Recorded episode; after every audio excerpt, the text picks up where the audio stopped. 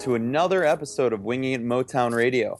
I'm your host, Kyle. Tonight on the horn, we got with us, uh, we got JJ, we got Michelle, and we've got Joe. Uh, ladies and gentlemen, how we feeling tonight on this uh, beautiful October Monday evening? It's the best day a- ever. Yeah, that was a question. It kind of sounded like a statement, but it was a question. Yeah, best day ever. Wow. Do you guys ever have a bad day? Uh, yeah, I had like seven of them last week, but it's a new week now. Michelle, how are you? I am I am just peachy, ready to talk some hockey. Great, great. I'm glad to hear it. Um, well, I'm doing okay. Uh, doing pretty, pretty well. Uh, in case any of you were wondering, um, we got a, we got a, we got a, we got a boatload to talk about this week. Um, most of it has to do with Red Wings stuff, obviously, because we are a Red Wings blog. We write about the Red Wings. Uh, I don't know what you were expecting. If you want stuff about the St. Louis Blues, then go to the St. Louis Game Time. Uh, Yeah, Or that's go true. stick your head in the toilet. or yeah, yeah, just go drink from the toilet. That works too. Um, anyways, uh, so we're just gonna jump right in. We're gonna get we're gonna get nasty with it already. Um, let's talk about the latest Red Wings news. Um, we've got a lot of injuries going on right now, and it sucks. So I guess let's just dissect that real quick. We obviously have uh, Kyle Quincey, Mike Green, Brad Richards. They're all down right now, and then you know we have the obvious Pavel Datsyuk, who uh, who is still on track to make his return in mid-November, which is wonderful news. Uh, a sight for sore eyes right now. So I guess uh, I guess is there anything concerning? Because the report came out that Green's going to be out for two to three weeks, and that that's concerning. That's that's kind of a that's kind of a big deal. Two to three weeks, you're not going to have uh, your second pairing defenseman and one of your mainstays on the power play. Uh, albeit he hasn't been super productive so far this season. Um, you know, it's still it doesn't matter. It's one veteran that you don't have that you really need. Yeah, especially like right after I feel Jeff Blashill made the change that was going to make him more productive, because he had been kind of stuck on the second unit power play, which had been uh, a bit of a hodgepodge of guys, and I don't think that it had a, a very good setup. Um, meanwhile, I so he like Blashill just switched off, so it was going to be him and, and another defenseman back there, kind of moving it around and, and really quarterbacking it more. And then yeah, he got he got hurt in that Josh Jooris hit. Um, sounds like a bruised or separated shoulder, although they will they won't say anything other than it's just an upper body injury. But based on the hit that he took, um, I mean, it probably wasn't much else. Yeah, I mean we finally saw Kronwall and Ericsson broken up and Green put with Kronwall and we were all excited that this that pairing was finally broken up and then Green got hurt. And they lost. Yeah, that part sucked too. That's sucked Yeah. the most, in my opinion.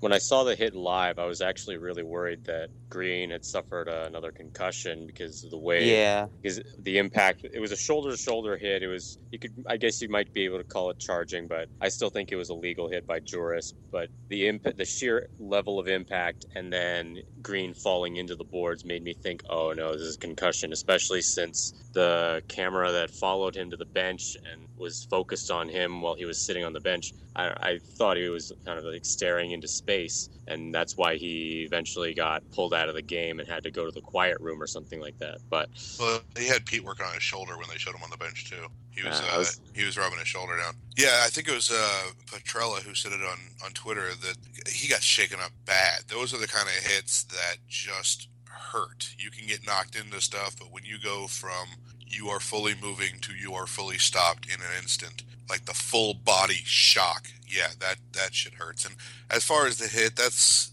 that's a normal hit. I I think you could stretch to call it charging, but they don't. eh, They never, never call it like that. Um, I think calling it charging would be uh, irresponsible. Really, it's just one of the things he's got to dodge those better because those are the kind of hits they're looking to lay on people. Yeah.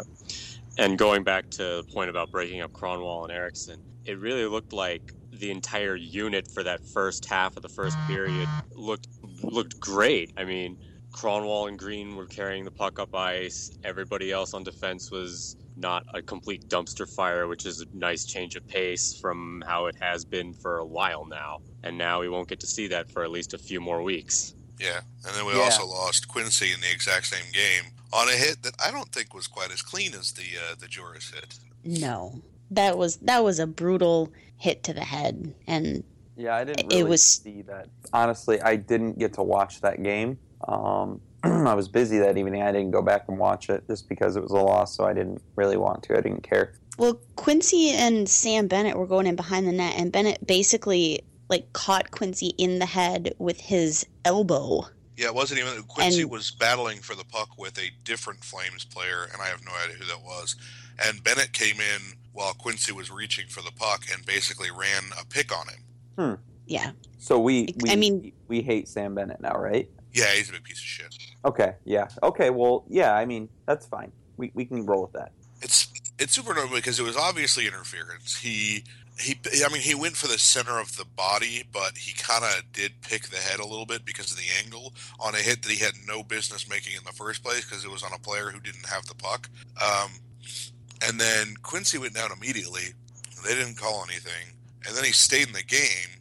And then later on, we find out it's concussion. So I, I would have liked to have seen Bennett get a call from the, the Department of Player Safety, but I think Quincey would have had to have sat out for the rest of the game to make that happen. And I just don't think that was going to happen. They were already down Mike Green for a big portion of the game. They were starting to struggle on defense.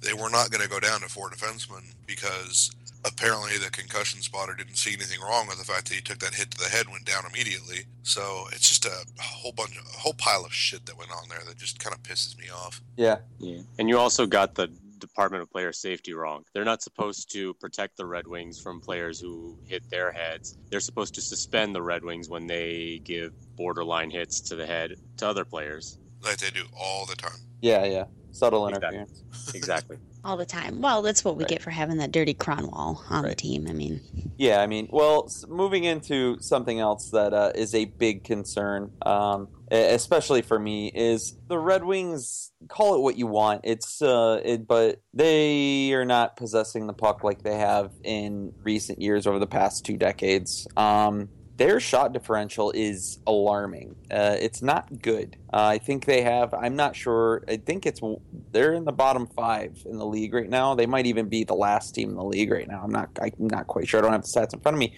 Nevertheless, for a Red Wings team with uh, as much talent as it has, um, bottom five is absolutely unacceptable. And we can go on and say, well, they're trying to adjust to a new system. There's a new coach in place, all new coaches. Everything's well, not all new coaches, but uh, for the majority, uh, you know, a, a new coaching staff. Um, what is going on? And I mean, they came out hot in the first three games. And I knew that they were going to bottom out because just what stats tell you with PDO and everything, uh, they were riding extremely high PDO at the time, and now it seems like they're starting to come back down to earth. I think they've only outshot a team maybe three times so far this season, um, and it's just uh, it's it's troublesome, and it's not a sustainable way to contend, um, as we've seen in past years uh, since the analytics era began. So. I mean, eh, is it something that Red Wings fans should really be concerned about right now? Like they should be, you know, I mean, it, obviously not calling for heads to roll, but I, I think it should be something that everybody is mindful of. That the Red Wings just aren't shooting the puck like they usually do, and uh, that also has a lot to do with all the block shots. They, it seems like every shot is blocked or it, it misses the net. and It's just like. It, uh, man, it's it's driving me nuts. And I mean, what are your guys' thoughts on that? Well, my question, my first question is basically you- they've come da- back down to earth, but is this really down to earth, or is this just the opposite extreme from Right, right. what the first three games were? Uh, I mean, I guess we have a part of our answer is that we still aren't really putting pucks on the net as much, so whatever go, so we're not giving ourselves the opportunity to play sustainable winning, sustainably winning hockey, but. I'm still wondering if this is all still in small sample size land and wondering how much we can still we can extrapolate from it. Yeah, there's a lot of things you can't really control. Um, injuries obviously haven't helped. I mean, we uh, we also missed out on uh, Brad Richards is is going to be out until they can find out what's wrong with his back. Which just just once I'd like to sign a veteran who makes it through a whole season playing well. Um, but I, I know like it's it's getting tiring. Well, you, you know, the, the, the playing the new system and, and the new coach and stuff like that. It's it's still valid. I mean, that's a that's a valid problem. The fact that their schedule has been ridiculous so far, that's a valid thing. Um, but what you see on the ice is their breakout transition is still slow. They're still playing a lot like they were last year in their own zone, where they would keep the opponent to the outside almost indefinitely. Um, except they're slightly more aggressive, and the opponents are finding the holes uh, a little bit better. Um, honestly, I think what most of their and I I don't have stats to back this up, but I feel like most of their shots against are actually as a result of them trying to uh, force transition too much and not getting through the neutral zone cleanly. So they're put, they're turning it over there, and that's creating more rush shots and more rush opportunities against. Um, the problem with the breakout gives them problems moving through the neutral zone. It gives them problems getting into the offensive zone um, with enough space to create lanes to make passes that allow you to create more space, which allow you to take shots.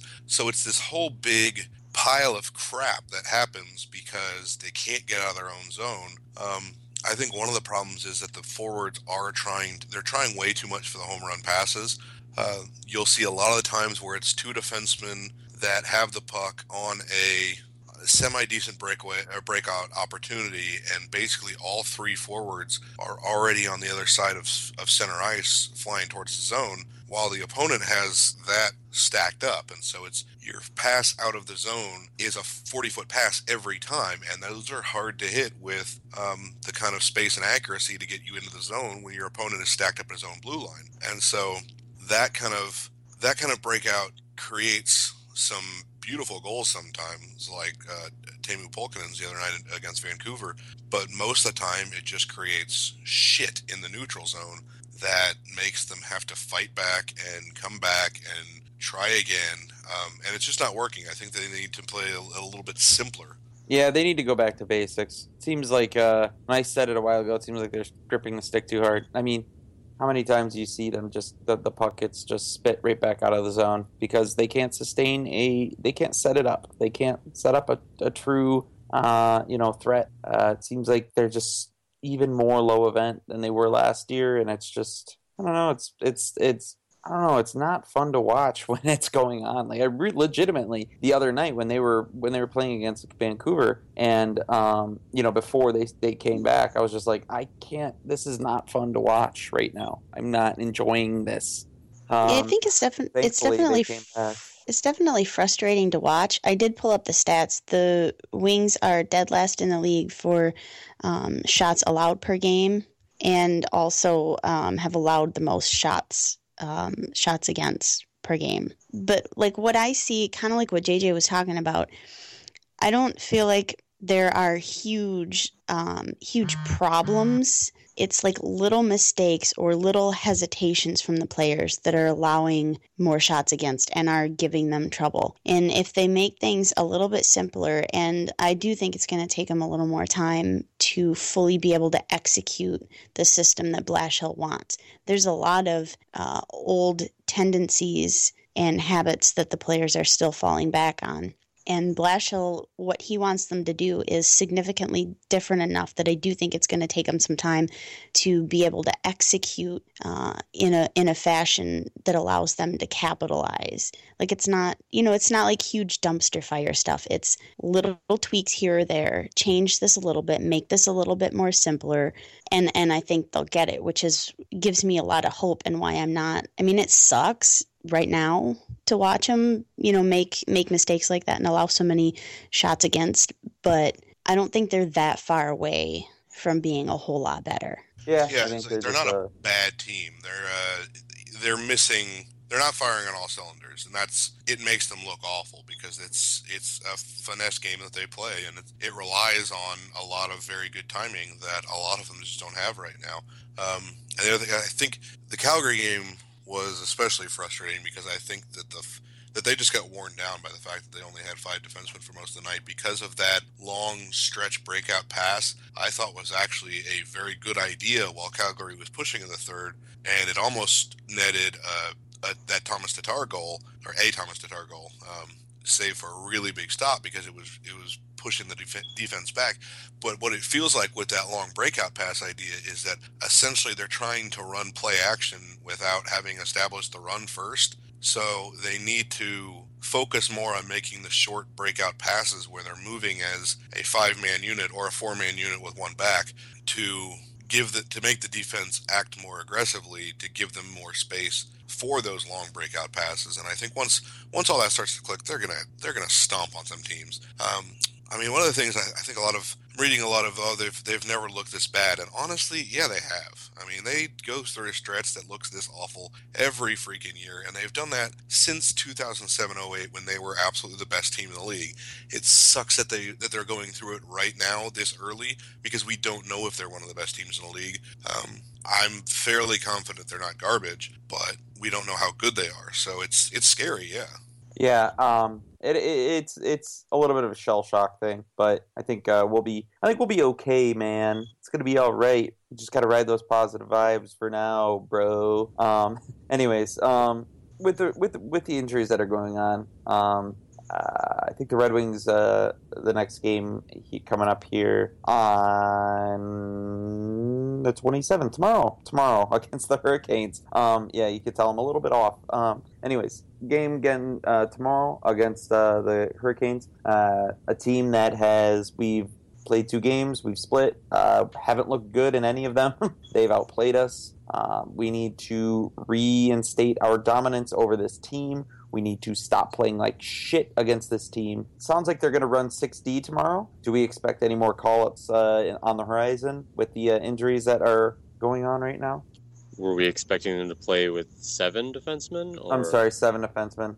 Oh, really? I did not miss. I guess I missed that news. Well, no. I mean, if you have if you have uh, Quincey out and you have Green out, yeah, it'll be six. Uh, you're going to be playing with six got, defense. They're not going to have a seventh. Yeah, they've got eight on the roster, and only six of them are, are ready to go. Um, I think was it Khan that reported that they were probably going to stay with the same roster so. without making any moves. Yeah, I believe so. So yeah, I, I do think that's what's going to happen for tomorrow, um, unless something weird happens with somebody getting hurt in practice. Right. Um, but with Friday, the home and home against Ottawa, yeah, I, th- I, think that sometime later in the week they're going to call up another defenseman, and that will uh, that'll inv- involve moving Mike Green to IR. Yeah. Um, since he's already going to miss two to three weeks, there's, there's no issue there. Um, Pavel Datsyuk on long-term injured reserve gives them basically all the cap room they need, but they'll need the roster room. So yeah, right. they'll probably move Green down and call. I'm guessing it'll be Ouellet just because that's um, that's their go-to. I mean, Marchenko's already up. Yeah, because when um, you think about it, they got the Hurricanes, the Senators, the Senators. They do a Senators on a home and home. Uh, the Lightning, and then the Maple Leafs. Um, so that's uh, that's a big, big, uh, big chunk of games against Eastern, Eastern, uh, Eastern opponents. A lot of them in your division. Um, would be nice to gain some ground, and I mean, you know, start trending the right way, especially against teams who are in your division and your conference. Um, and uh,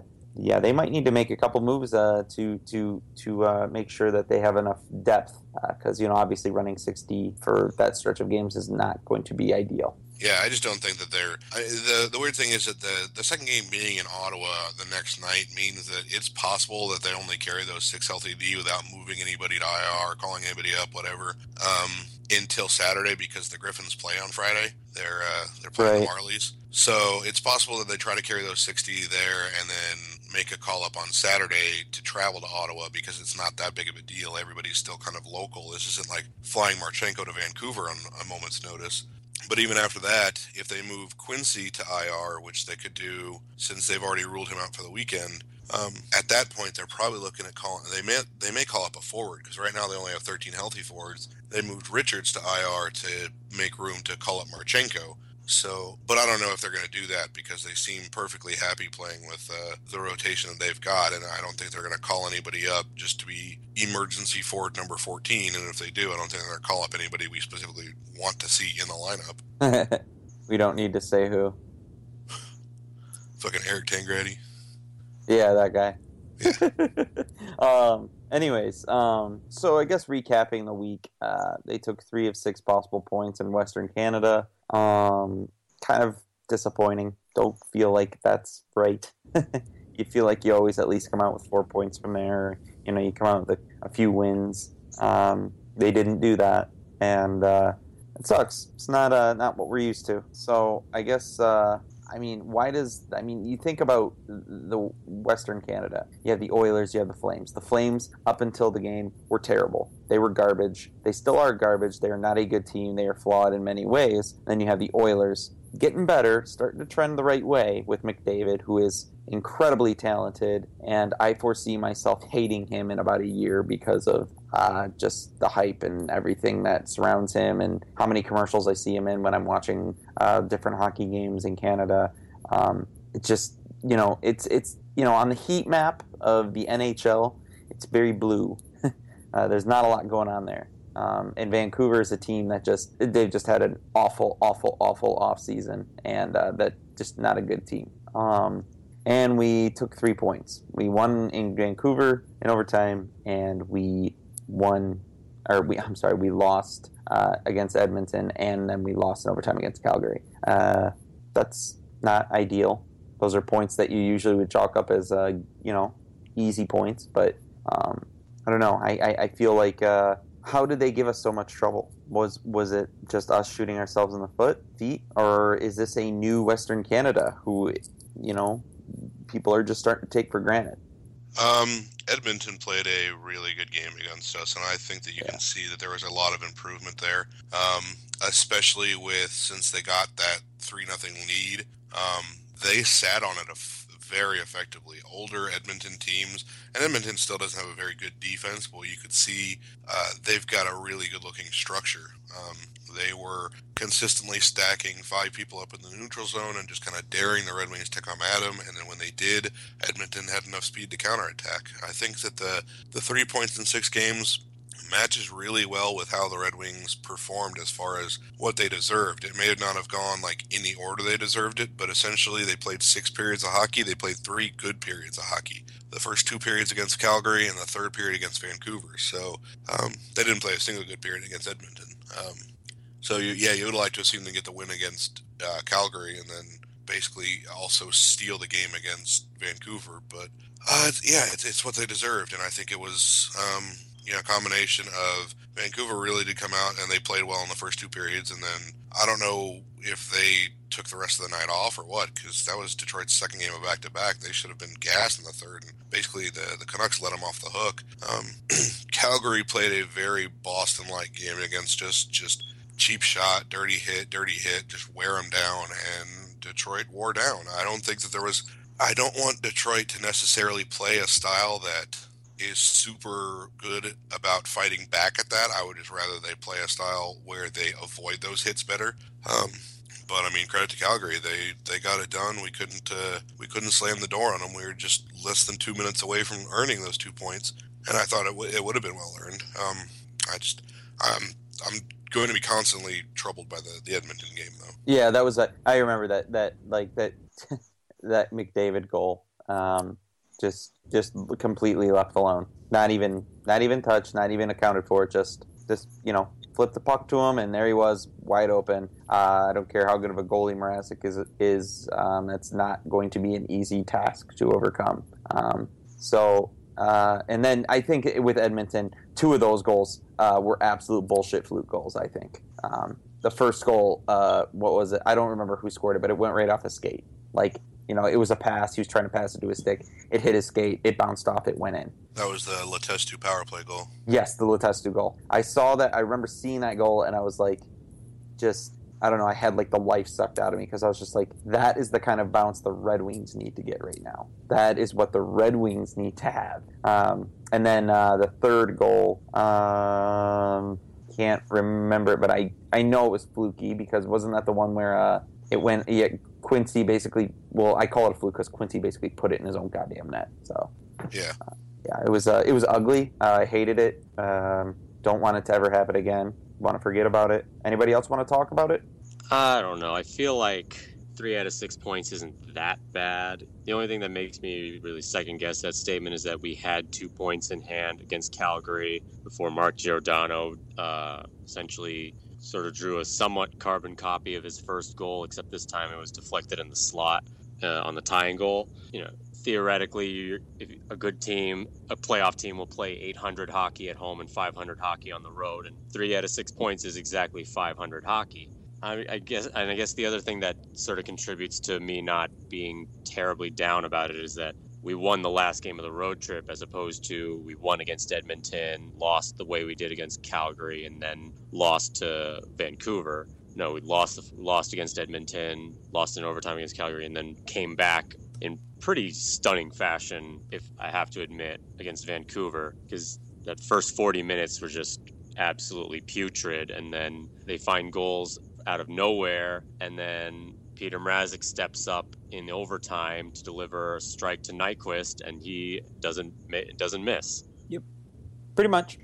Um, I think it's just something we need to just kind of put behind us. Just uh, let it go, as uh, the kids would say nowadays. Um, yeah, I mean, the the positive takeaway from all of that, though, really is the play of Mrazek and Howard. Because we, you know, we've talked a lot about the things the team is struggling with, but can you? I mean, think about where we would be if we didn't have two very good goalies back there saving our butts on a nightly basis. I don't want to think about it. It it it, put, it does not put me in a good place. No, see, and then think about just how awesome. Like, I I haven't. I don't think I've ever seen a Red Wings team that has had a goalie tandem that is this good. Like, I don't care which goalie you put in. I'm I'm confident in them. Like both of them are making incredible saves, and then you watch Mrazek, you know, like kept us in the entire Vancouver game. Like for through two periods, he was just he was standing on his head and he was beating Vancouver by himself, if that's possible. And then you get to overtime, and you know before OT, uh, he was standing there talking with Zetterberg and was basically telling him like, "I'll get the puck and you watch for it." You know, I'll send it up to you. And that's exactly what he did in Nyquist. Like, not only did the kid keep us in for two periods, but then he has the assist and sends Nyquist in for the game winner in overtime. I mean, yeah, it was, uh, we have goalies awesome. that can that can change two goalies who can change the fate of games for us. Like that's how good they are, and I'm really excited about that part. Being a uh, Red Wings fan and having you know watched the team for so long, I just and shoot me in the face for saying this out loud. But you know, I can't get out of the back of my head that when the red when the play the skaters start playing better, then the goalies will just somehow start playing worse. I hope it doesn't happen. Yeah, I'm with you on that. It's in the back of my head too. Trust I, me. I said I said that at least a week ago. Yeah. Oh, well, well screw all you guys. You Joe. No, absolutely. We are a bunch of jerks. I completely agree. Yeah. Um, you guys are jerks. You just oh yeah, I, I can't I can't argue that. I'm the worst. It's ugh. No, no, it's the Red Wings who are jerks. Not no, no, it's all my fault. They've done um, this to us. Um, I know they've done this to us. Watching watching them win four Stanley Cups over the past two decades has been. They've broken really, my my ability to trust. Really I mean, I've, it pisses me off. I have it on good authority. Um, They've never had good goaltending ever. So. Yeah, no, not at all. Um, ever. All of their goalies have always been bad. Um, anyways, they just play in front of great teams. Right. Yeah. Behind, right. Sometimes in front of them. I mean, Hasek was crazy. Yeah, Chris Osgood was never a good goalie, so you know, it just that's whatever. He's he's an, he's an even worse report uh, commentator. So oh, yeah, it's They're like so it's, it's like the equivalent. It's like listening to paint dry. It's like it's just so boring and it's just so dry and monotone, and he has such shitty opinions. Um, so yeah, I mean, whatever. I think he's just, uh, you know, I thought at first when he started doing it, I was like, oh, he just probably needs like a year or two uh, to, you know, get used to it. No, he's just not very good. Um, so, anyways, miss you, Mickey. Uh, wish you would do every game, but that's not something we have. I miss Mickey a lot. So we're going to talk next about uh, another team that uh, not playing very well with the new coach, um, and that is none other than the uh, Grand Rapids Griffins. Um, obviously, that's Michelle's uh, bread and butter right there, so she's really going to uh, she's going to uh, take the reins on this one. Um, I haven't really gotten to watch much of the the Griffins. I watched one game. I think it was the one that they won um, against Charlotte. but yeah, just not good. Looks like. Eh and just looking at the way that things are being put together, it's just not really that fun. Um, a lot of the line combinations are meh. You know, you have Eric Tangradi playing top line minutes with uh, Andy Miele and uh, Martin Frk, which uh, which was weird. But Martin Frk did have that two goal game, which is really great to see. Hopefully, he can uh, have a nice little season and uh, have people start believing in him. Uh, myself being one.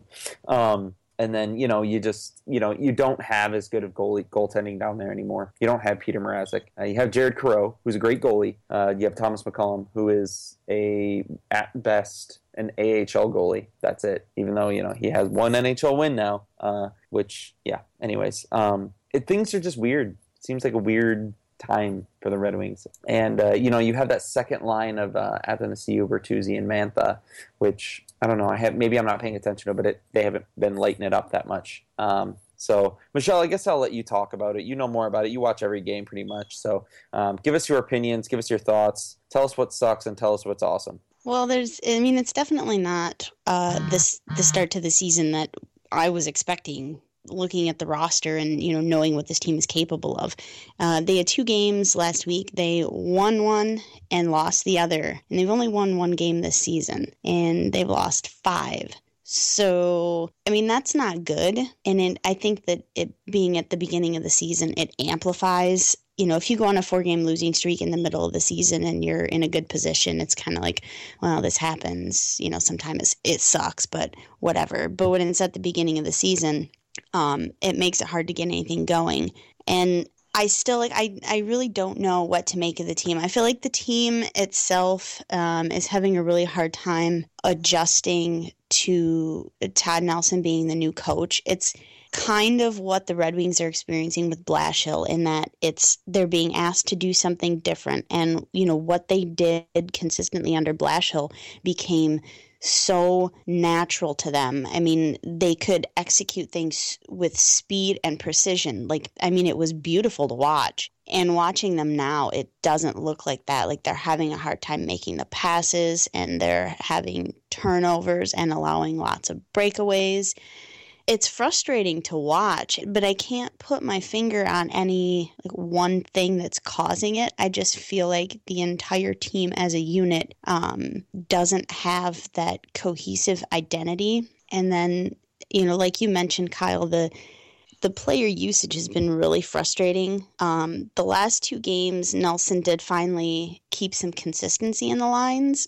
because to start the season, it was like every game you had different forward lines. And even within each game, I think almost every game by the third period, they were all juggled up and there was no consistency whatsoever. So now you're getting consistency, but then you've got Eric Tangradi on the top line, and you've got Zach Nastasiuk, who's still a healthy scratch. He's only been in one game. And it's frustrating because in situations where the Griffins aren't getting any offense going. They're even, you know, they're trying to get it going and they're trying to play well, but they're not getting the goals.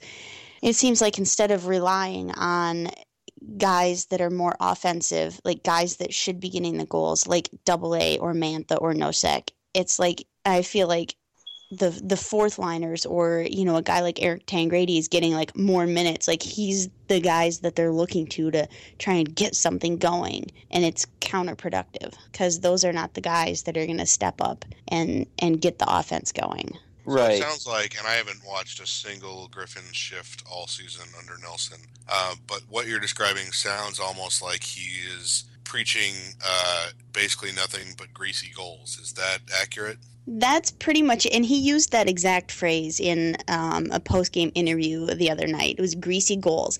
But when you look at the roster, you have a roster of some really skilled players who can play that finesse, like just beautiful hockey.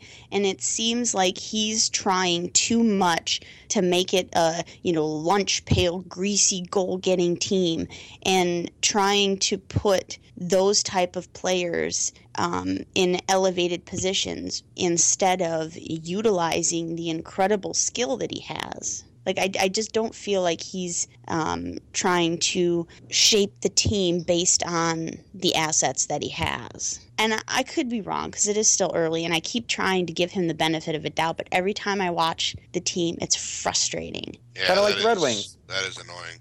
Um, I will say that from a you know thirty thousand foot view perspective, that the the potential positive out of that is if you teach these skill guys, uh, Athanasiou and, and Mantha specifically, um, okay, you're going to have this skill here, but also if you learn how to add the greasy goals, that's going to take you to another level. Um, and it's going to take a little while to kind of get that combination of, of skill and, and grease that they're that they're looking for. Um, but yeah, that's going to suck to watch. I Worked I- I really well for it's- Tomas Jurco.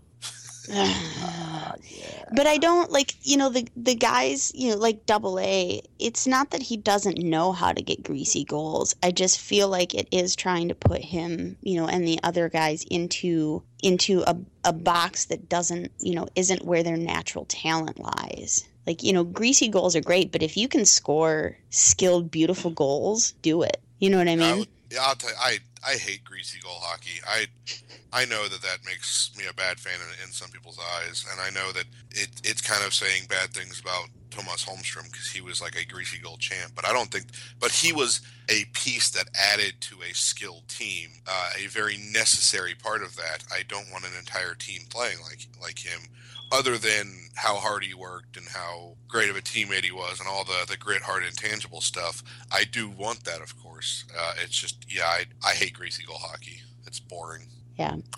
So, I mean, there are a few players that have that have stood out despite the losses and not getting getting the offense. And when I watch each of the games, I kind of make a list like who who stood out good or who stood out bad. And when I compare my lists, they so far this season have looked pretty similar. And it's it's awesome to see Anthony Mantha right up there. Like every game, even though he's got a, a goal and an assist on the season so far, but he's playing well. And I mean, that's awesome to see. He's playing with confidence, and I'm seeing him do kind of all those little things that the coaches have been preaching to him over the last year.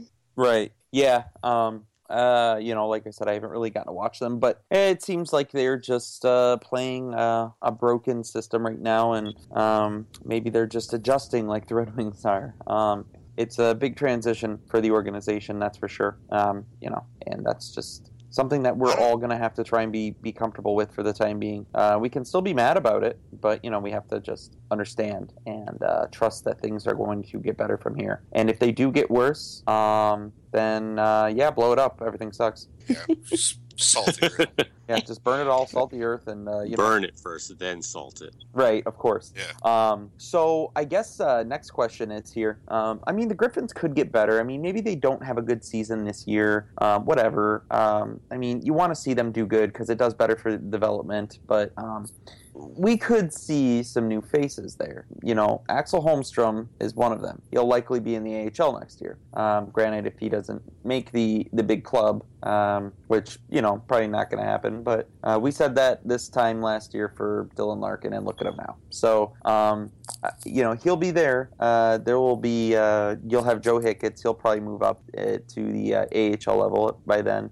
I don't know if I'm missing anybody else. Uh, I don't think Svechnikov or Saarijarvi will be. I think they'll still have one more year of eligibility with their junior clubs. I'm not sure. I don't know how that I- whole lo- stupid deal works. I think should, Hicketts but- could come to Grand Rapids next year.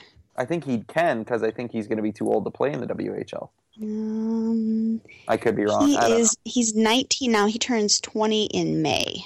What's the cutoff? See, I believe that makes him Well- eligible to play as overage in the WHL, but Ah, it yeah. means that, and I, I could be wrong on this, I think that it means that they cannot compel him to return. I think they can only compel 18 to 19 year olds. Right. yeah, I so- think that's the case, and I don't see any reason for him to go Yeah, back for I'm his sure- I'm for his sure- I'm overage sure- year. I'm sure the organization is going to want to get him into the system immediately um, and get him going because uh, you know uh, not only do the Griffins need it, but uh, I think Hickett's uh, the kind of player that he is. He's just going to need to start developing at the pro level. Um, you know, you'll have Holmstrom, um, and then you'll start seeing movements with uh, other players. Uh, a lot of the players who have blended in um, to the Euro prospects. Um, a guy like Vatello, uh, who is having himself a great season in Finland right now. Um, and then uh, I, I don't think you'll see those guys nearly in- soon just because they're Euro prospects and uh, there's really no deadline. We can just kind of hold on to them, I believe, right? Is that how it works for Euro prospects? There's no deadline. You just sign them when you sign them. Do you, Um, do you always hold the rights to them or until they reach a certain age? I think it runs pretty similar to how uh, NCAA writes. I mean, you'll lose them eventually if you don't sign them, but Right. Okay. by that time Um, you get to the point, you'll know whether or not you'll want them. Mhm. Okay, yeah, of course. Um, so they have a few good prospects there, it seems. So I guess, uh, you know, if we don't have any other Griffin's thoughts, um, which I, I guess maybe we, we should just cover one more thing uh, with the Griffins, and that's the defense. Um, you know, obviously they have a lot of veterans on that team, and uh, it's not that great. it's actually kind of painful. But uh, you know, the, you, you, have the guys like you have your Ryan Sproul, um, you have your Xavier Ouellet, you have Marchenko. He's not there right now, and then you have Russo, who is like the new guy. So you have these three prospects, and then you have Jensen. I'm sorry, I always forget about Jensen. Everybody does for some reason. Yeah, so it's Ken Holland. Yeah, Ken Holland, uh, mainly. Um, it's just it, it seems like they're in kind of an awkward situation there because they have so many prospects who are right shooters, and then most of the left shooters, aside from Xavier Ouellet, are you know, you know, the left shooters are veterans. So it seems like kind of awkward. So you kind of find this lefty righty um, structure, and um, you don't, you know, you see a guy like uh, uh, who who usually sits uh, Michelle. Uh, it's been Russo. Okay, yeah, I figured when, Russo once, to be be the odd man out, uh, just because yeah. you have a left right, you have uh, uh, you know you have Jensen, you have uh, Marchenko, which they don't have right now. You have Jensen, you have Sproul, and then you have uh, uh, usually you know you'd have Marchenko too. So um, it's kind of a weird yeah, I, situation there. It, it it's kind of awkward because when you watch like the individual defensemen, um, nobody stood out to me as bad you know, and like Nick Jensen has been really good. Ouellet's been really good. Even Ryan Sproul has been better than I expected. Uh, tidbit: he actually leads the team in points right now, which is yeah, great for him, that. but really bad, really bad for the team. yeah. But um, in, individually, like nobody has stood out as really bad. They're not playing terrible defense, but as an entire unit, there's some weakness there, and I think that part of that is because they're being asked to play a different role and play differently than they were under Blashill. Like, you know, we're seeing the Red Wings defensemen are going to take some time to learn to play Blashill's system. The guys in Grand Rapids are having to play differently as well. You know, they're used to being able to jump up more and having forwards cover. And, you know, we always say Blashill activates the defense and it was the, his entire system is predicated on speed and getting the puck out of your own zone and moving it through your own zone and the neutral zone quickly. And that relies a lot on the defenseman. But they're having to do it a little differently now. And I think they're getting caught. You know, they've allowed numerous odd man rushes and i think part of that is is the system that nelson is running they can't be quite as aggressive as they're used to being. And when they're still being aggressive, but the rest of the system doesn't support that, then they're getting caught. So I think that like they're still as a as an entire unit trying to adjust and they're falling back on their their default habits and what they've been doing for the last couple years and it's not working in this system and they're getting caught that's the way i see it because when I when I look at them on an individual basis, they're actually playing well. It's just this whole like I, I feel like the entire team is just this. It's it's a mess. Right. But I hope I hope that they can pull out of it, and I and I think a lot of it has to do with you know the coaching and and system changes. Right. Well, yeah, I, I agree with you, and uh, I guess we can just uh, go ahead and move into uh, um, you know, your weekly prospect uh, report, Michelle, uh, where you talk about the prospects who aren't in the AHL level, a lot of the ones who uh, we don't get to see on a day to day basis. We just hear about them on Twitter and all that stuff. So uh, we'll just let you take that away, all right? Uh, have fun and uh, enjoy the this week's version of Michelle's prospect report.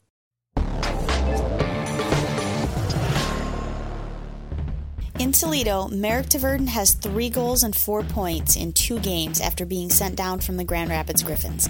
In just those two games, he's racked up enough points to be second leading points getter on the team, despite playing half as many games. Jake Paterson's alternated starts so far in net with Jeff Lerg in Toledo. In two games, he has one win and one loss. He has a .928 save percentage and a 2.52 goals against. Saturday night, he made 38 saves on 39 shots in a 2-1 win. The Walleye are now 2 1 0 1 on the season. The Flint Firebirds lost both their games this week, and Vili Saarijarvi picked up an assist in their loss on Thursday, and Saturday was the first time this month that he hasn't registered a point, just the second time this season. With his 14 points in 11 games and his continued all around great play, Saarijarvi continues to make waves and impress. One of the things that continues to stand out to me is how many shots he's taking, especially for a defenseman. He's taken a total of 38 shots in 11 games, so it comes comes out to an average of three and a half shots per game. For a guy in the back end, that's a huge contribution to the team. Despite not picking up a point in the loss on Saturday, he's still fourth in OHL assists, first in defenseman scoring, second on his team in points, and first on his team for defenseman points. I'm very excited that I'll be making the trip to Flint on Halloween to watch this kid play live. Over in the QMJHL, Adam Marsh had a good week, registering a hat trick and picking up four points in three games.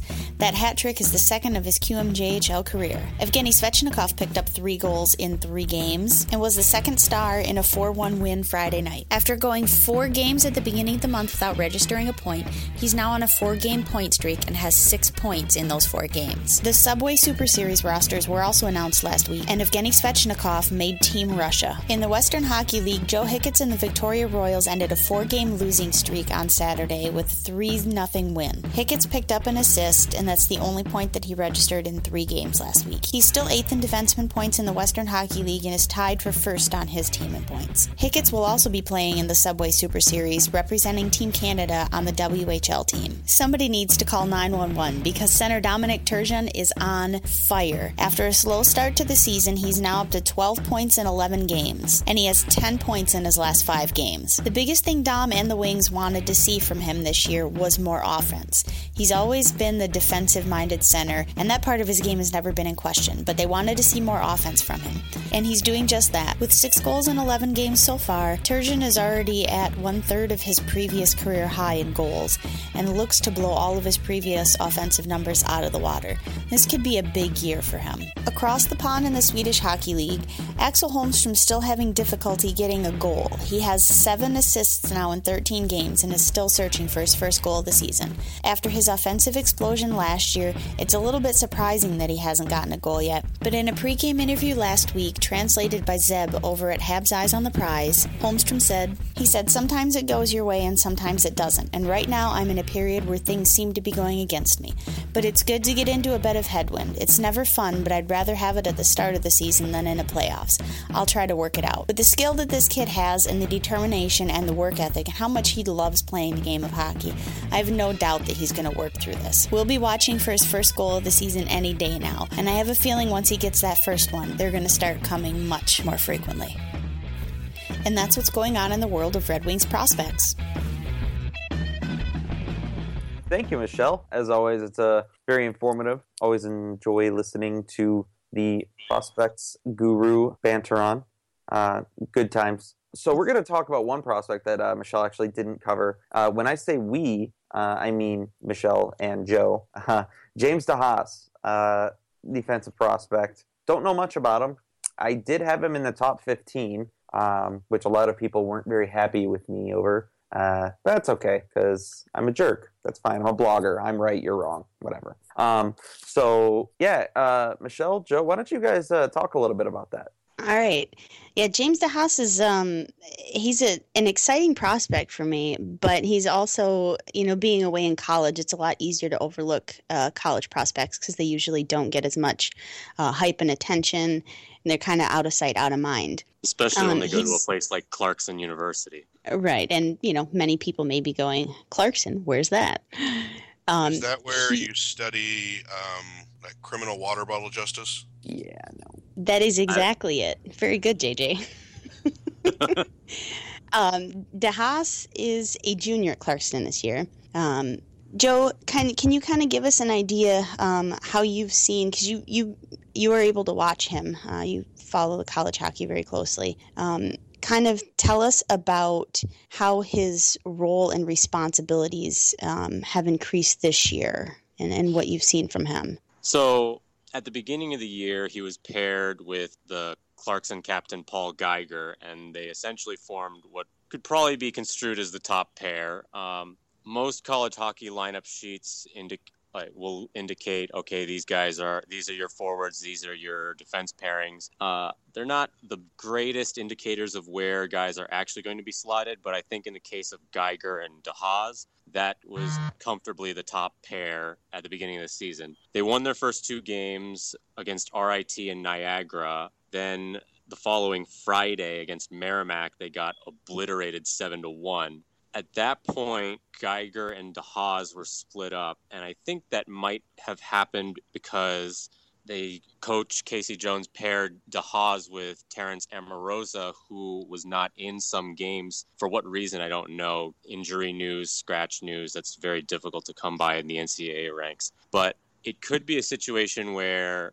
I, I th- I'm more inclined to think it's a situation where Geiger and DeHaas were split up so that way the defense pairings could have more depth. Uh, DeHaas is still pretty much the quarterback of the power play. He's playing in all situations. He's uh, the quote that I have that I've been using from his head coach a lot, for a while now is that James has made significant progress this year with his overall game away from the puck and has started to emerge as a player that can consistently impact games offensively. That's become very apparent at the start of this season. DeHaas has already started to run away with the team lead in points. He has seven points in six games, one goal, six assists. Uh, that's three points clear of the next defenseman, which is Paul Geiger and Kelly Summers. Kelly Summers is a prospect for the Ottawa Senators. Uh, DeHaas's seven points are tied for second on the team with two other forwards, and they're only one point behind the team leader. One of the more eye popping stat to me is that he leads the entire team in shots on goal. Not just the defenseman, but he leads the entire team, including the forwards, in shots on goal with 20 in six games.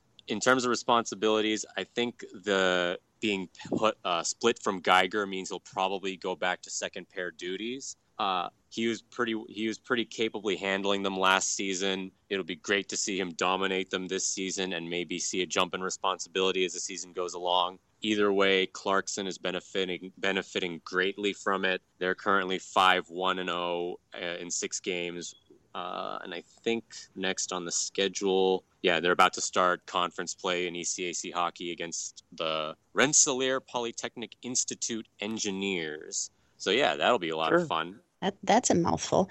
Um, so you went over, you know, a lot of his his offensive stats, which are are great, and sometimes it takes a little bit of context because you know, like we're used to hearing with prospects, um, like in the CHL, putting up ridiculous numbers, but you know, put in the context of of his peers and the NCAA for for a defenseman to be um, putting up you know that many points and especially taking that many shots as you mentioned. I mean, he's 20 shots in six games. That's for, for a defenseman. That's pretty incredible. Um, what have you seen from him though on the defensive side? Um, is is the offense coming at the expense of playing his own zone? No, I don't think the offense is coming at the expense of his defense. Uh, I did see a few like more miscommunication type issues with his defense partner, uh, in Geiger. Is not real. He's not. He's very solid. He's very solid in his positioning. Uh, he can be pretty good at recovering. Although when he does recover, he does tend to use his stick more than try to get back into his into position. Uh, it's something that I think he I think he's definitely he's definitely made a lot of progress since, especially since his freshman year. Uh, it's but it's definitely it's but it's not one of those things where he's taking all these offense. He's not a Justin Schultz where he's taking all these offensive chances at the expense of abandoning his position. Gotcha. So kind of making the smart decision, um, and not really um, not really giving up a yeah. whole lot, which I mean yeah. is, is pretty good to hear. Yeah, and the thing is, uh, as far as I can tell, I haven't really been able to see a very good split stat organization. Uh, maybe this information is out of there and I just haven't been able to find it. But my inclination is that he probably has such a large volume of shots on goal because he like I said he is the quarterback on the power play and he might be taking a lot of shots on the power play. Uh, there's no real way I can verify that outside of going back and watching games and manually tallying them myself but i think that could also be contributing to why he has he's been such a force on in the offensive zone. Right okay. um, it's it's good to hear uh, about this prospect about these prospects who uh, people don't really get to see much of um, and uh, yeah. And the thing is and the thing with DeHaas that has me excited personally is that he was drafted in 2012 and he was very much the long-term project. He didn't attend Clark. He didn't uh, attend Clarkson until 2013 for his freshman year, and he was pretty solid in his freshman year. You know, for a freshman defenseman, but he's his biggest jump was last year during his sophomore season. Uh, and it's been really exciting to see how his game has progressed year to year and it's been really exciting to see that he has shown this kind of improvement year over year it's one of the I, i've used this phrase before that he may not have been on the radar before, but he's definitely put himself on the map. He's definitely made himself noticed. He's definitely created a potential NHL future for himself where he might he might not he might have been an extremely long shot right when he was drafted. Yeah, I, I definitely agree. Good stuff. Um, well, uh, I think uh, we talked uh, quite a bit about prospects, um, which is always fun. Everybody wants to hear about prospects. Um, so I think what we're going to do now, um, I'm going to hand it over to JJ, uh, our fearless leader, my darling prince. Uh, we're going to let him do reader questions. JJ, why don't you go ahead and uh, rifle off what the people want to know? All right, it's JJ time. You ready for this? JJ Uh, we had a, uh, Am I ever ready for reader questions? Yes. No. yeah, you're constantly ready. You talk about it all the time from Anaheim.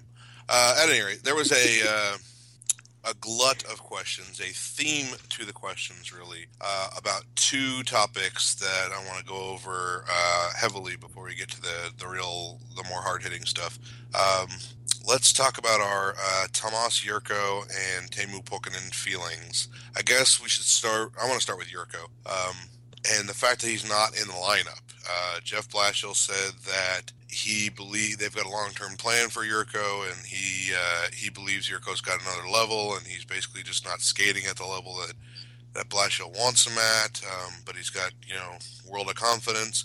I speculated earlier that um, it may have something to do with Jurco had back troubles at the end of last year. It actually took him out of the World Championships. Um, when he signed his two-year deal this summer, uh, he basically said in a foreign language interview that it, it was a two-year deal because because essentially he uh, he wanted to work back towards something this year before uh, basically his, his next contract year. Um, not so sure it's actually his back bothering him and not just his skating actually being bad. I mean, his last game was um, the loss to Carolina, which was uh, brutal all around. The whole team played like shit, but he played especially bad. So, what do we feel about about Jurco? I don't well, know. uh, I'm actually putting quick hits together as we speak, and I found this little nugget from Con, updated 7:04 p.m. today. Says notes: Blashill said they'll look at potentially getting Tomas Jurco in the lineup Tuesday. Uh, I actually would like to see that because I know he was pretty terrible in the in that game you were mentioning, and he if you were to go off of last season, he hasn't necessarily warranted another look per se, especially for a team that's been struggling on offense. But I just think there are a couple guys in the lineup that I would prefer Tomas Jurco in over, and I would like to give him the mm-hmm. chance to struggle a bit more before pulling him out again and think, saying, okay, he's actually not contributing to the team right now. He's actually an active hindrance. This is not just a one-off situation. We need to figure. We need to find figure out something else.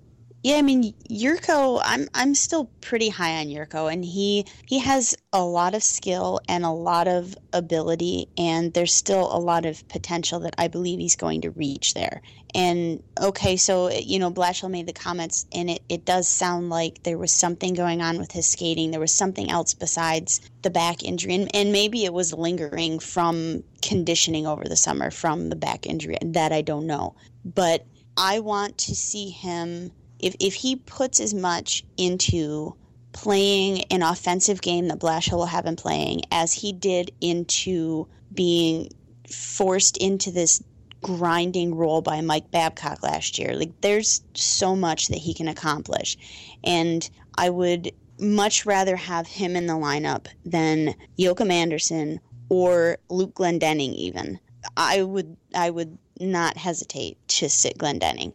Um, there's still so much that Jurco can do, and it's frustrating, you know, to see him as a healthy scratch because he had that one bad game. But I mean, last year you can't really. I don't put much stock in his, um, you know, offensive numbers from last year. It was it was complete horseshit. the role that he was playing, the minutes that he had, the his ridiculously low shooting percentage, everything. Just I throw last year away for him. It means nothing to me. It's dead. What do you think, Kyle? Um, yeah, I mean, it's he's been put in a bad situation with the with the checking role. Um, they essentially wanted him to be Hossa, um, and he's not going to be Hossa. um, I don't well, know, was man. Hossa ever put on a fourth line and told to be no, a but they, checking they want him to be because Hossa's like a I don't know, you know, he plays that he has a snarl to his game. Plays top six minutes, but he plays physical and he plays, you know, he battles for the puck, and you know that's that's what they're trying to develop him into. And I get it, but it didn't work. Um, sure, but that wasn't that wasn't something that Jurco was shitty at to begin with. Like I know, but it's just Mike was Babcock. I mean, it just it, it didn't work out, and it just whatever. I mean, it, hindsight is twenty twenty. I think that uh, if he wants, if he's going to get minutes, um, he's going to have to earn them. Uh, you know, and if he's not feeling one hundred percent with his back, then he shouldn't be playing hockey right now. Um, if Blashill doesn't feel like his skating is up to par, then I trust Blashill. Then sit him, make him get better and that's that. I don't want some player who, like, you know, Blashill is just like, well, I don't feel too confident in his skating right now. It just seems like, all right. So, um, I don't know if he plays tomorrow, then great. Um, I'm, I'm excited to see him. I hope he, he bounces back by all means. But, um, you know, I just you got to see something from him. He's got to make make best out of what he's given. It sounds like we're all in, in agreement that Babcock has essentially um, he tried something with Jurco that maybe hasn't worked. Although I'll I'll argue to to the death that Jurco actually is very good defensively. He is uh, a very good back checking winger. Um, it's just it it might have broken him offensively for a little while. It's going to take a little while to, to reprogram that. Um, I've seen the the L words lazy thrown around about him which I just don't get. He got into 63 games under Jeff under Mike Babcock. I don't at, at age 22. I mean, remember he's still a year younger than Pulkkinen is too. Um, I don't think that lazy should ever be used to describe that kid. Um, just no. snake bitten works, uh, all sorts of, and, and it'll take time. And uh, Kyle brought up a good point. If you know, you got, you got to trust Blashill here. Blashill has worked with Jurco before he knows if Jurco is coming off a bad back or anything, all that stuff, then yeah, don't force it. He did get in two games where he was given an opportunity to play on a scoring line, on more of a scoring line, and he didn't exactly grab the bull by the horns. So it's a long term plan. It's a two year deal. There's there's no point in, in doing anything rash right now. You're not going to save any money by um, by trading him. You're not gonna you're not gonna get him through waivers. So yeah, just be patient. Get him into games when you can. Um, definitely, I would play him over Glendening right now. I know Glendening is a fan favorite. Um, Kyle, I hate to offend you, but Glendening has not played. He has not played well this. No, it's okay. Nobody really. Especially has, The third line winger role. Um, Yeah, that bad. line of, of Helm, Sheahan, Glendening was just bad. Um, Yeah. I that's don't- terrible. so And thus know. your Yeah. all centers dream was crushed. I know, right? It was no. I mean, all good centers. That's that's the thing. Okay, so I think we're uh, we're in a good place now. Teemu Pulkkinen. This is I, I kind of want to deal with my feelings here because I don't know how exactly or, or why I feel this way. He's got four goals, which is tied with Justin Abdelkader for the team lead. He is actually the top forward on the team as far as um, Corsi percentage in slightly easier third line essentially uh, competition, but still. Um, but I'm not in love with the guy, and I don't know why. There's a lot of people who are like that. That really don't like. Him. They're just tired of him. They're constantly tired of him. Um, right before he scored that first goal against Vancouver. Just so tired of Teemu Pulkkinen. Why is that happening, Michelle? Um, I think that it's happening because Teemu Pulkkinen is a bit of there's a bit of illusion when it comes to him. He's not a fancy player. You know, some guys when they're on the ice, you know, like Pavel Datsyuk, they wow you. You notice them every time they're on the ice. You're drawn to them. They're doing something. You notice everything that they do. Teemu Pulkkinen isn't that type of player. And he's the same way in Grand Rapids. Sometimes he'll go several shifts, and if you're not particularly watching for him, you might not notice him.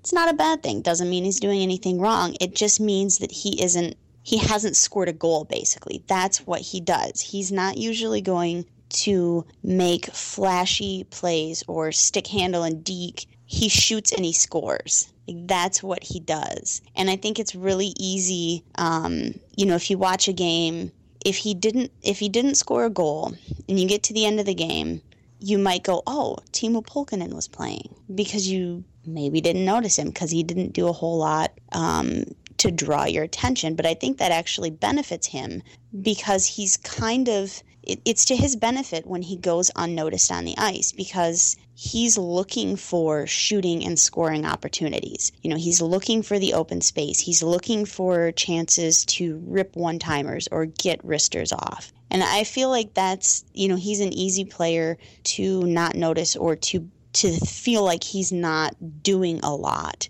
because his primary role is to score goals. Does that make sense? Yeah, four and eight games is is doing it. Although two of those were deflections and one of them was uh, gift wrap to him. But who cares? Your job is to put it in the net. You get the opportunity, you put it in the net. Um, Joe, what do you think it might be that uh, that's getting Pulkkinen so much so much crap? Mm, I, I don't know. I mean, I guess people don't like goals, or people. I mean, you look you you look at all the goals Alexander Ovechkin scores, and people still find a way to complain about him. Um, you know, four goals in eight games is nice, and if it were to be stretched out over a full, uh, full season, it would be a 40 goal season, which the Red Wings have not had a player score 40 goals in what was it the last one? Hossa, So wasn't it? Yeah. yeah, last one was Hossa. Then uh, on, a, on a team that's struggling to produce offense, it becomes even more imperative that Pulkkinen should stay on this team if he's going to keep producing like that. Um, I wish I could tell you what is driving the kind of attitude that some people might have about him. I don't want to simplify it too much in saying something like they wonder what he does away from the puck or they think that or they want him to contribute in some way other than to score goals but if he's going to he, he the the the game the name of the game is to score goals so if you have a player that's going to keep doing that for you, then put him keep putting him in positions where he's going to try keep winning you games like that. Yeah, right on.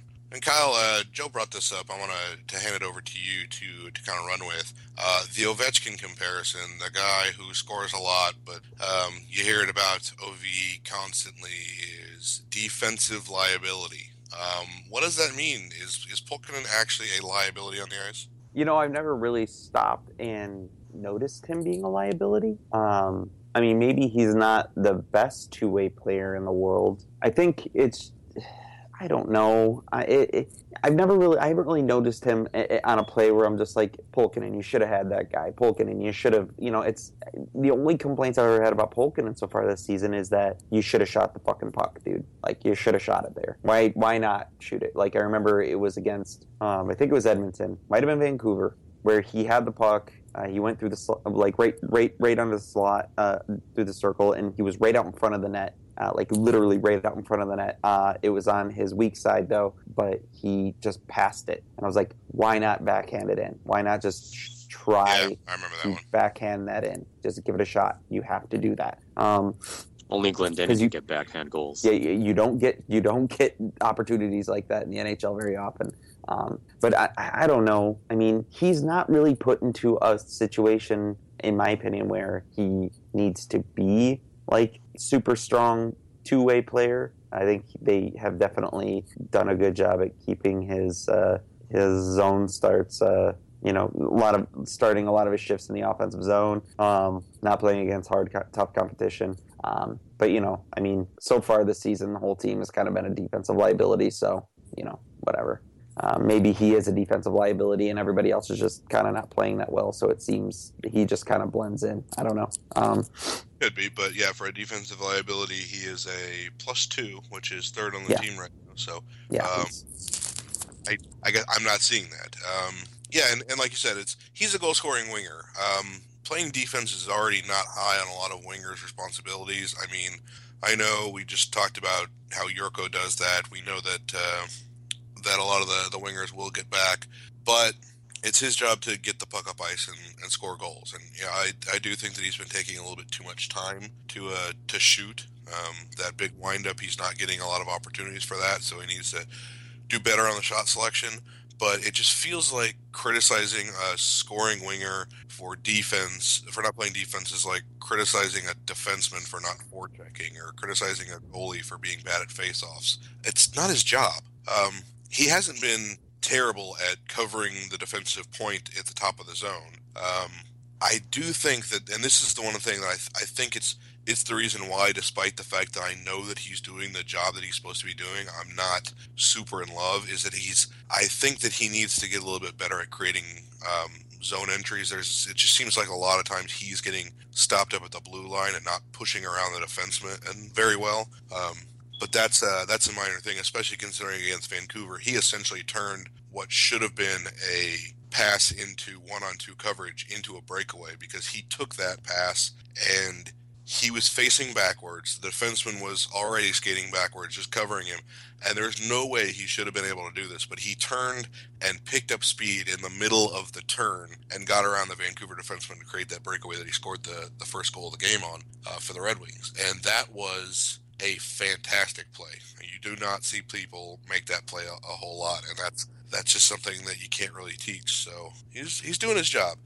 I just I don't know what it's going to take for me specifically to be like Gaga over him, like I have been over say Tatar, and I, I it's not fair, and I know it's not fair, but I mean it is what it is. Yeah, I think like Pulkkinen doesn't have the excitement that you see, you know, with a guy like Tatar. He he plays a much more simple game. And when you when you talk to him, you know, in interviews too, and you can ask him all sorts of questions, and it always comes down to, I don't know, you know, I, I like scoring goals. I, I shoot the puck and I score goals. But that's literally like that is his philosophy on the ice is he shoots the puck and he scores goals. And it I think that it gives the illusion of being simplistic. And I've heard a few people throw out, you know, is he a one dimensional player? Well, no, but if his one dimension is scoring goals, hell yes i'm gonna take it. Like i i think that there's that illusion like that he's a you know a simple player because quote unquote all he does is score goals. But i mean that's the point. I mean we could really use more goals. Yeah that's like the best dimension to have if you're only gonna have one. Right Yeah, I mean, I I don't know. I think I think there's I think that he's a different type of player than we as Red Wings fans are accustomed to seeing and having. You know, there's been such a philosophy with all of our players that they have to be, you know, really good defensively too. And you know, like Pavel Datsyuk kind of sets the the standard for that. You know, the Selke winner but not every player is going to be like that. But that's not a bad thing. And the way that Jeff Blashill is using Pulkkinen is more the way that he should be used, and it's playing to his strong points, which is scoring goals and being offensive. Yeah, and as long as he's been... go ahead, sorry it, it's just going to say as long as he's utilized in that way with the expectation of okay you know let me put you on a line with a good defensive center and you know an, another winger and let Pulkkinen be you know the guy that's that's looking for the offense. Blashill always said um, in Grand Rapids that Pulkkinen had to make sure that he was anticipating, not cheating. And, you know, by that he means anticipating offensive opportunities. You'll see Pulkkinen a lot of times almost, I, I picture it like a shark on the outside edge, like waiting for his opportunity, waiting for his teammates to feed him the puck because not every player a lot of players can get the opportunities that Pulkkinen has and can get the chances to shoot the puck, but a lot of them can't bury pucks like Pulkkinen does. Like it sounds easy, like oh, all you had to do was shoot the puck. Well, yeah, but it went in the net, and we've seen a lot of Red Wings players, like maybe Darren Helm, for example, who get a lot of opportunities but can't bury the puck. Like that is that is a really good skill to have, and not every player can capitalize on those opportunities like Pulkkinen does.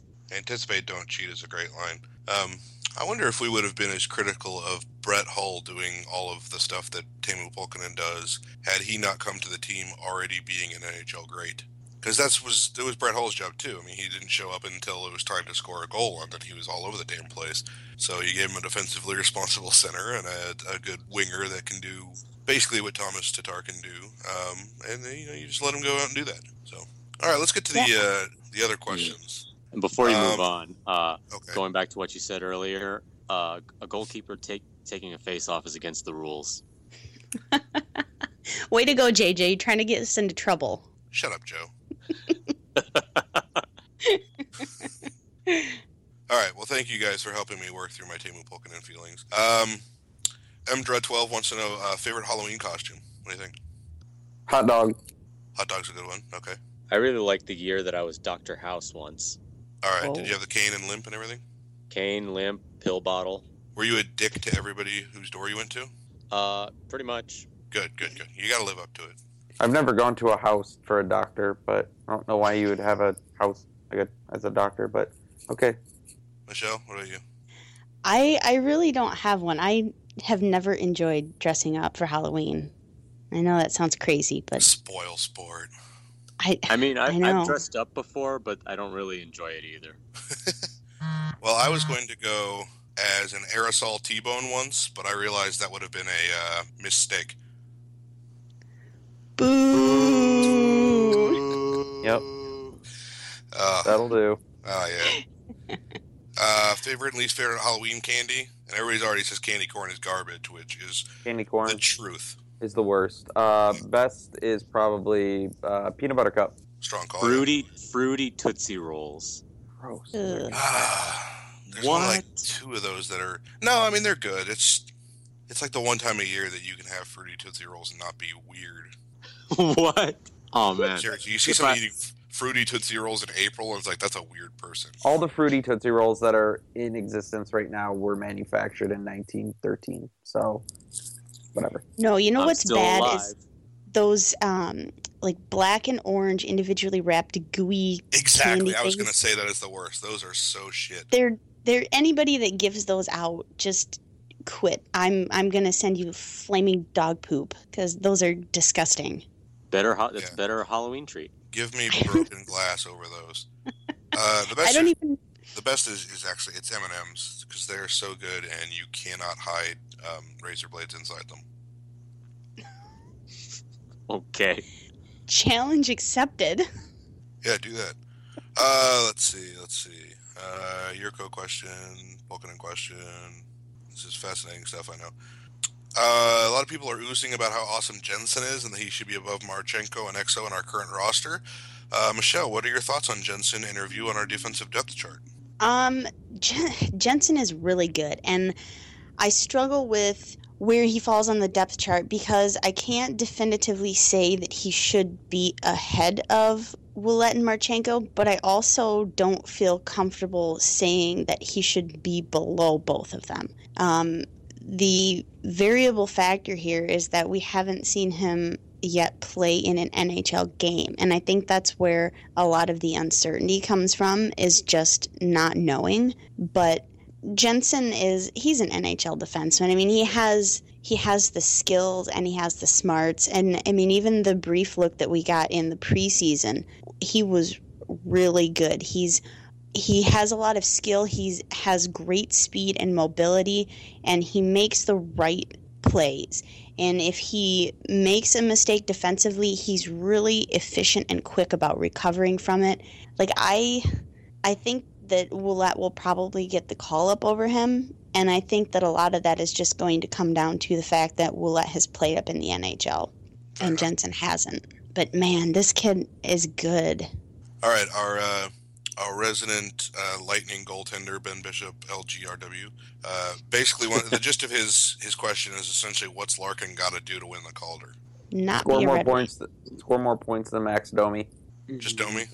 Yeah, because I think Domi's gonna win it. That kid's insane. He's a freak I of don't know. nature. McDavid's been on fire since that slow start. Yeah, but Domi Domi's got like a whole different element to his game. He's I don't know. I I have really good feelings about Max Domi. I think he's going to be a ridiculous all star. But maybe he turns out to be a um, flash in the pan. I don't know, but Could be. I think I think it's I think it comes down to Domi McDavid, um, and I think Larkin is would I think Larkin will definitely make the finalists um, if he can continue to play how he has been playing. I Yeah, I think, think Larkin he- has to be a level above everybody else, Domi, McDavid, and Eichel, uh, simply by the fact that he isn't playing. He's playing for a team that has um, expectations, and so it's going to be like, oh, Larkin's got teammates that that those guys don't have, and that so if they tie in points, that's going to be a loss for Larkin. Yeah, Larkin has to lead NHL rookies in points. He has to be at least like if if an if an NHL rookie defenseman say gets 30 points, Larkin has to be 20 points clear of him. If an NHL defen- rookie defenseman has say 40 points, Larkin needs like 70 to 80 and on a sort of ascending scale like that. And Larkin also needs to score 10 goals against whoever will be the NHL's rookie leading goaltender. Okay. Right on. Um, Wow. Attack Dog wants to know what's up with Kronwall. He has not looked good this year. Is that just kind of a slow start, or has the uh, the specter of hockey death uh, caught up to him? Wow. He didn't say that. I I'm just paraphrasing. Oh, okay. Well, I I don't think that Kronwall has looked that bad um, as the like to- totality of the season. Maybe not stellar, but I don't think that he's been garbage. I don't think that he looks old and broken down and his legs aren't falling off, which which is what some of the comments I've read would would lead lead me to believe people think. I mean, he's he's getting older every year, which is shocking. I know because that definitely doesn't happen to the rest of us. But I I don't think it's a huge deal. Yeah, I, mean, I Um, guess he's still yeah. playing defensively really well. It's just his, his offensive game is basically non-existent. He has eight shots in eight games, and up until the Western trip, he had zero shots. Um, it's starting to dip. I don't think we're going to see the same Kronwall anymore.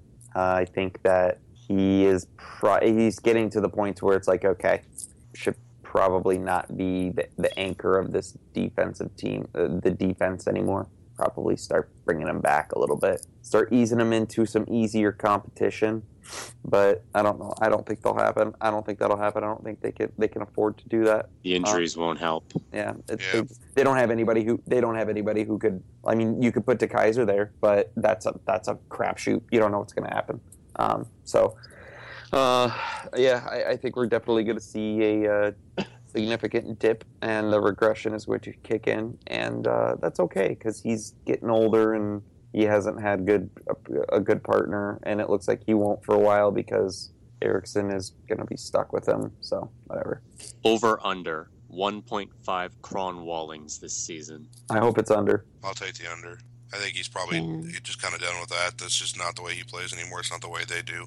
And I think Yeah. uh, I think honestly the league's not going to allow it anymore. Yeah, I think it was it's a case where Kronwall was always at his best when he was on the second pair, and then he had to get trusted for the third, the first pair, and from there it was like he we knew he was not a great first pairing defenseman. He was serviceable, and he's starting to fall off of that. Even he needs to go back to at least being on the second pair. But we- yeah, like like Kyle just said, I don't know if we can do that. Um, DeKeyser seems to be the best option for that, but um, honestly, we need a guy who can play defense like Kronwall can. We just also need that person to uh, to provide some offense, and, and Kronwall's not doing that. I think that DeKeyser could could come into that role though. Like I would be comfortable.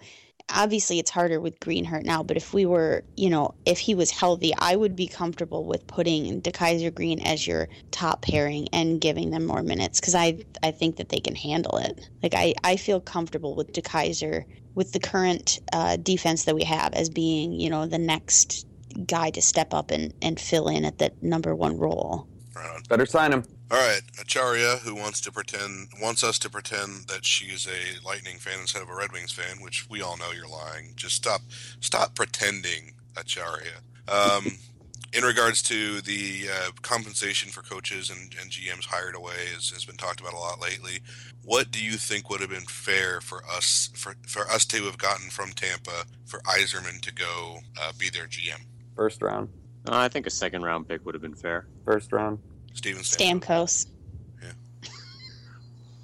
it's only fair. That's Yeah. Stamkos or bust. You can Second round is fine. I mean, whatever. I guess second round would have been fine. Whatever. No, I mean, yeah, if you want to answer seriously, that's Yeah, that's what I was doing. probably Fair. correct and. I mean, defensible. Yeah. All right, second to last question. Uh, no Chal, um, or no Cal, or not Cal. I don't know how, however he wants to pronounce Nukel. it. Nukel, there we go. Um, I just kind of covered it, but I want to get into more, a little bit more specifics. Uh, with Todd Nelson's coaching style and player usage making, will Todd Nelson's coaching style and player usage make the transition for players to Blash's Red Wings more difficult than it had been in last years? Basically, Blasha was grooming people to play Babcock's system. It doesn't necessarily seem that Nelson is doing the same here. Um, how big of an effect do you think that's going to have? Well, uh, I guess I can go ahead and counter with Bab- Blashill was grooming players to play for Babcock system, but they never got to. So, um, and if they did, it, it took them super. So, uh, if we're gonna go with that, then Nelson's doing the right thing. I I think there that it could be more difficult. Um, talking to Nelson over the summer when he was up in Traverse City, um, he said, you know, that he and, and Blashill and Derek Lalonde down in Toledo too, they, you know, work together to try and coordinate, sort of coordinate systems, but use a lot of the same terminology and try and have that consistency for the players to make it an easier transition. But so far, it looks like that is not like it's not um, syncing up nearly as well as uh, Blashill did with with what Babcock was doing, and maybe that part of that is because Blashill actually was an assistant in Detroit for a year, and he had sort of a, an inside perspective. But I, I do think that there's the possibility that it will not be as easy a transition for players from Grand Rapids to Detroit with with Nelson, at least the way he's currently doing things.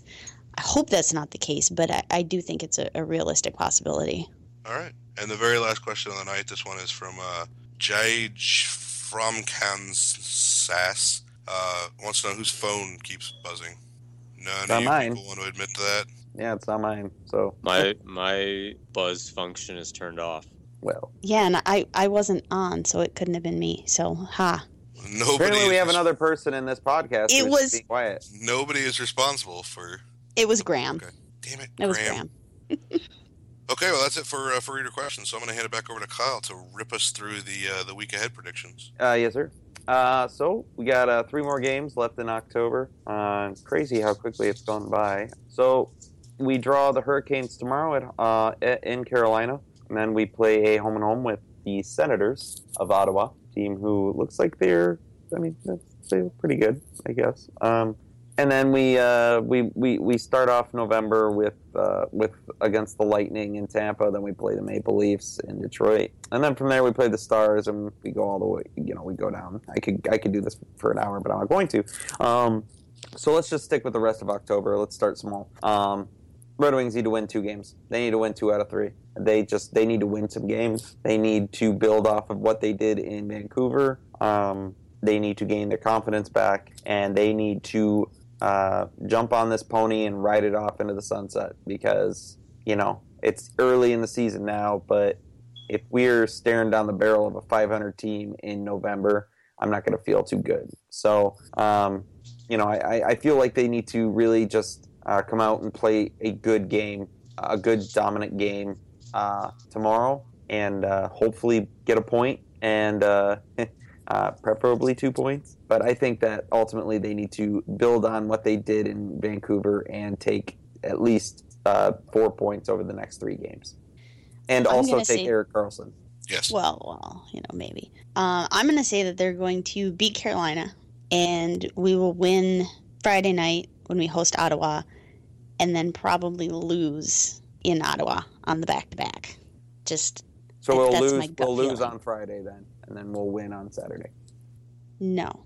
Yes, because we played the Senators in Ottawa on the 30th. Well, who wrote this stupid schedule anyway? I don't know. So, so we're just going to no. I'm, I'm probably. I'm sorry. I'm probably wrong. I'm my my schedule is messed up. So you you you're probably right. I, my apologies. I'm, I'm always right, Kyle. Didn't you know that? Well, yeah. I'm letting you have this one. and whatever whatever uh, Captain Zetterberg said to the team in the second intermission in Vancouver, he just needs to repeat before every game. Whatever it was that he said that rallied everybody, that's what he needs to do every game, and we'll never lose. And then he'll lose the room. Third party confirmation Friday in Detroit, Saturday in Ottawa. Okay, I was wrong. I apologize, everybody. You're you're gonna be sacked, Kyle. We're sacking you. Oh no, it's okay. People always yell at me anyway, so it's fine. Joe, how they doing? I think that we will have a positive shot advantage against Carolina tomorrow by at least 20 shots and still score fewer than three goals, uh, but come away with two points. And I think we will come away from the weekend against the Senators with three points and with zero players injured because of cheap shots from the Senators. Boy, that is bold. Um, I- Yeah. You're just I talking think- crazy now. I do not want to predict whether or not we're going to win against Carolina. I'm going to predict we're going to get outplayed by Carolina. I just think that they've got our number this year. They're just going to be that team that does that because they the every new- year, Are they the new Islanders? yeah. But I don't know that we're necessarily going to lose that game because it's Carolina still. I think that uh, we will lose a game to Ottawa because of dirt ball tactics. I'm not necessarily that somebody's going to get hurt, but they are a very uh, sneaky, dirty team. They don't get cre- they don't get enough credit for for how many shitheads they have on that roster. Um, like especially Kyle Turris. He's not necessarily like so dirty, but man, that guy dives so much. I hate Kyle Turris. So he's going to do something that's going to make me very mad on Saturday. That's my prediction. And if Tomas Jurco plays, he's going to get a goal and an assist. All Okay. right. And a fight. That is bold. okay, well, uh, looks like we've got everything that we need. Uh, anybody want to add anything else? Bruce Boudreau is going to get fired soon. And it will be a great day. I know. Fuck that guy. I will party but in the he will find a he will find a job very quickly Yeah, I agree. because I think he's a decent coach. Uh, probably shouldn't get fired because his team is playing like dog shit. But anyways, um, which by the way, that Getzlaf when Toews just burned him on that three on three goal was glorious. Oh, that was beautiful. And I don't like Jonathan Toews, but that was uh, surgical. So go watch that highlight. And uh, yeah, so wrapping up this episode of Wing It Motown Radio, I'm Kyle, your host. Uh, guys, we will talk next time, and uh, hopefully, you know, the Red Wings will be on the winning side of things then. More so on the winning side of things. Shut up, it's late. Winging it. I'm winging winging it, it in Motown. It's the worst exit ever. Good night.